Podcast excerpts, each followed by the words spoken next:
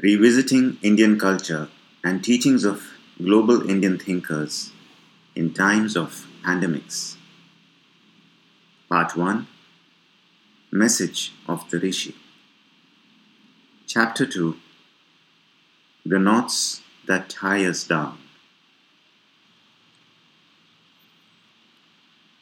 You know, there is a subtle essence which you do not perceive, through that essence, the truly immense banyan tree exists.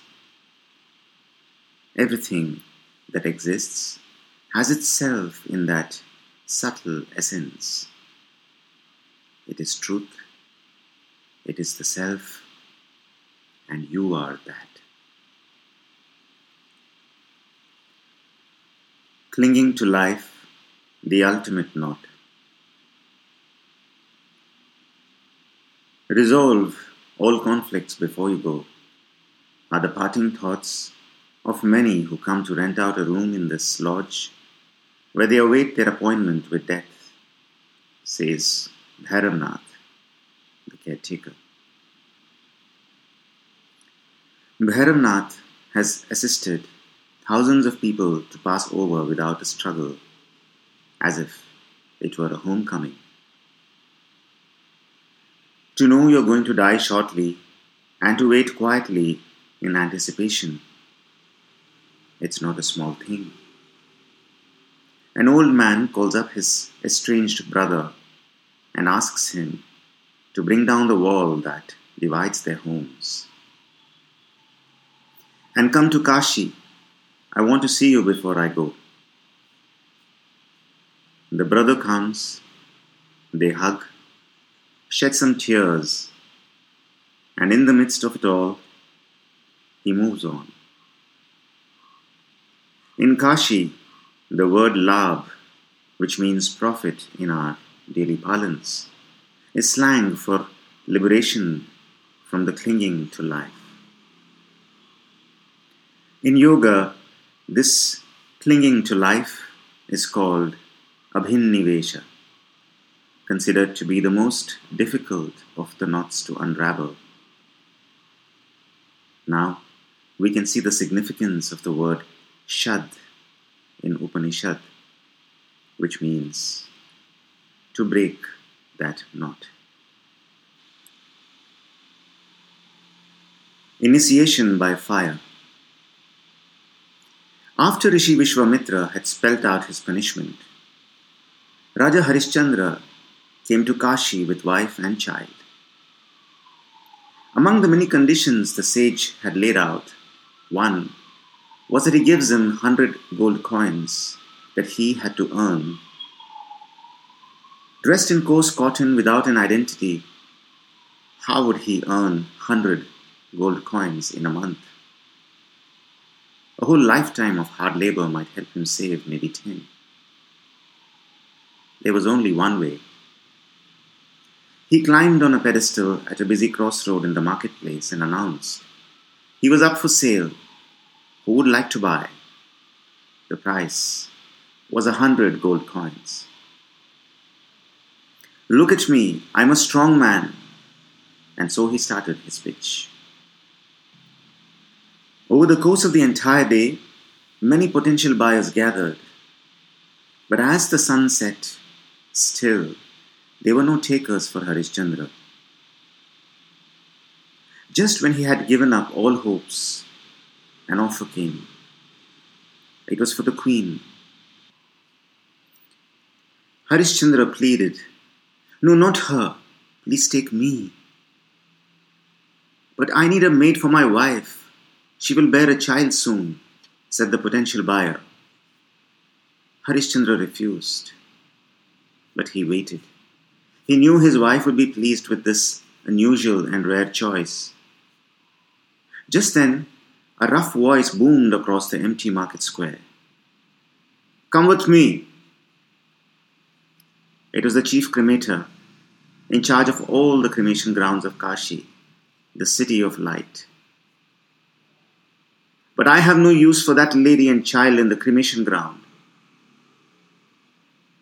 Just then, Harishchandra saw Rishi Vishwamitra walking briskly towards them.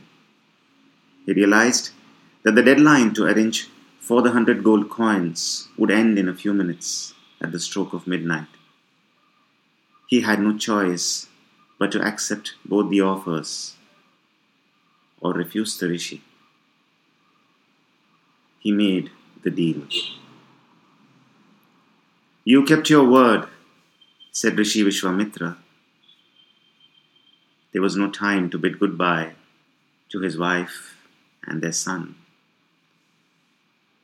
For his work as a cremator, Harishchandra's earnings were the cloak that covered the dead during their last journey to the cremation ground. As grain, he got a portion of what was offered during the cremation. The rest went to his master and to the royal granary. He slept on a straw mat on the ground in a straw hut right in the middle of the cremation ground, one of the oldest and the busiest in Kashi and in the world. His work was 24 by 7. It was common for many pyres to burn at the same time here. Harishchandra, conscientious to a fault, never refused or delayed or delegated a single cremation. Ignoring pangs of hunger, sleep, rain, or harsh sunshine, he did this job without a pause. Even as a cremator in Kashi, he was ever the warrior, now serving in death as he had once served his people in life. Was this a living hell? Or was this simply an answer to the call of a man who was being the lord of all that he surveyed, but had not paused even once to enjoy his lordship, and instead asked, What next? Bhairavnath, the caretaker of the lodge, quotes from his book of dying. Once you are able to see your life as something your perishable body has experienced and not you, you glimpse the imperishable. So choose wisely what you want to learn. For one day, you might have regrets. Nobel laureate Fritz Haber should have heard these words. The man who made bread out of thin air. 1918 was the year of one of the most devastating pandemics in recent history. Over 50 million people are said to have died of influenza. It was also the year the German scientist Fritz Haber was awarded the Nobel Prize for Chemistry for developing a method for synthesizing ammonia from nitrogen in the air. Nitrogen is a fundamental ingredient of all organic life. Since the 1800s, it was known that its abundance in the soil would increase agricultural yields significantly. Nitrogen makes for 80% of the air we breathe. The problem was that scientists were finding it impossible to extract it. Such was its molecular structure. Haber found a way to break the seemingly unbreakable chemical bonds of nitrogen and extract ammonia literally out of thin air. With this invention, we enter the age of food surplus in modern times.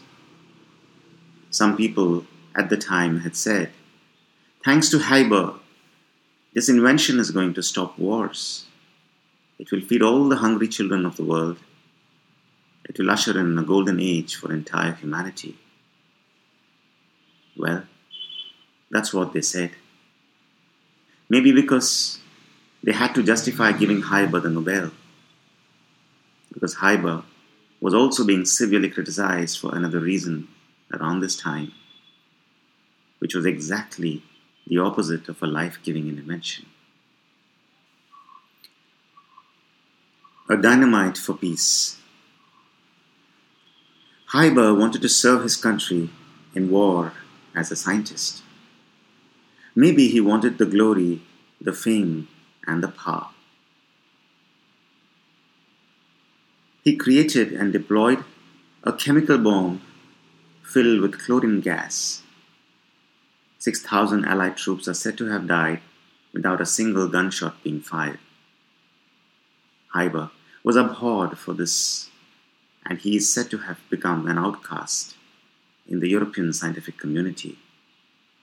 Yet, in the coming decades, practically the who's who of the 20th century scientists would join hands to create a far deadlier bomb the atom bomb. The Nobel Prize that Haber won was ironically instituted just a few years back by the very man who invented this new bomb material called dynamite, the Swedish scientist, inventor, and businessman Alfred Nobel. This invention would help in making large public projects possible in a short time. But at the same time, with dynamite, it was now possible to wage bigger, more brutal wars. In a very short while, Alfred Nobel had amassed a huge fortune. But when Nobel died, his will contained a great surprise. He had left the bulk of his wealth in a trust, which would award annually those people who served humanity with distinction in the previous year. Why Nobel instituted this prize was because many years back his brother had died in an explosion in one of their 90 odd armament factories. A news reporter had thought that it was Alfred Nobel himself who had died. And the next day's headlines in the papers read The Merchant of Death is dead. For Nobel, reading his own obituary in the press was a surreal experience. He instituted the Peace Prize and other prizes as a reaction to this, so that now he would be remembered not as the merchant of death, but as an angel of peace. The scientist goes to war. How would our lives have been without the chemical fertilizer? Every morsel of food and drop of groundwater would have been free of chemicals. And it is estimated, with less food available, the world population would be less than half of what it is today. Wouldn't that have been perfect? But then, if not Haber, someone else would have done it. Because within just three decades of the chemical bomb, the atom bombs were developed. 200,000 people perished when it was deployed. Yet, in terms of scale, this figure was nothing compared to the 3 million people who died in a famine in the British ruled Indian state of Bengal in the same World War II period in 1943. And these were mostly peasants who had nothing to do with the war. Satyajit Ray, the great Indian filmmaker, made the film Ashani Sanket, The Distant Thunder, that told the tragic story of the Bengal famine of 1943.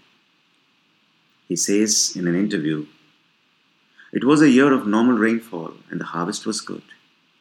And yet, people in the tens of thousands had come from villages out of hunger to Calcutta, only to die on its streets. He says, daily he had to walk across bodies in front of his gate as he left for work.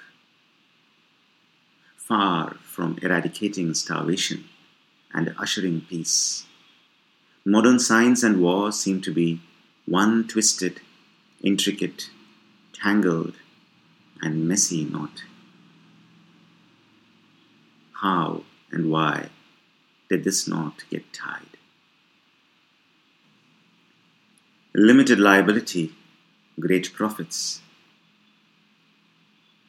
From around the 1500s, the Portuguese had begun to gain immensely in wealth through conquering parts of India.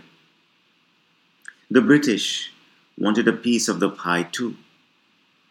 And to raise money for their navies and armies, they came up with a novel plan. They said they would use equity subscriptions to raise capital for specific voyages to their territories. The great innovation here was that the investors enjoyed limited liability. That is, should the company fail or get into debt, only the company's assets would be at risk. The directors would be protected from being prosecuted. This company was called a limited liability company, the parent of the corporations of today. The first LLC in history was British East India Company. The company did not need a large scale of capital just to trade. They needed it to overwhelm, dominate, and control resources. The cost of capital was high, the risk was high, and so the investors needed the waiver of liability that the LLC would provide. And in return, they would direct the executives of the company to do all it took to ensure that returns justified the risk. And for that, they gave them practically unlimited powers over the land and lives they would preside upon.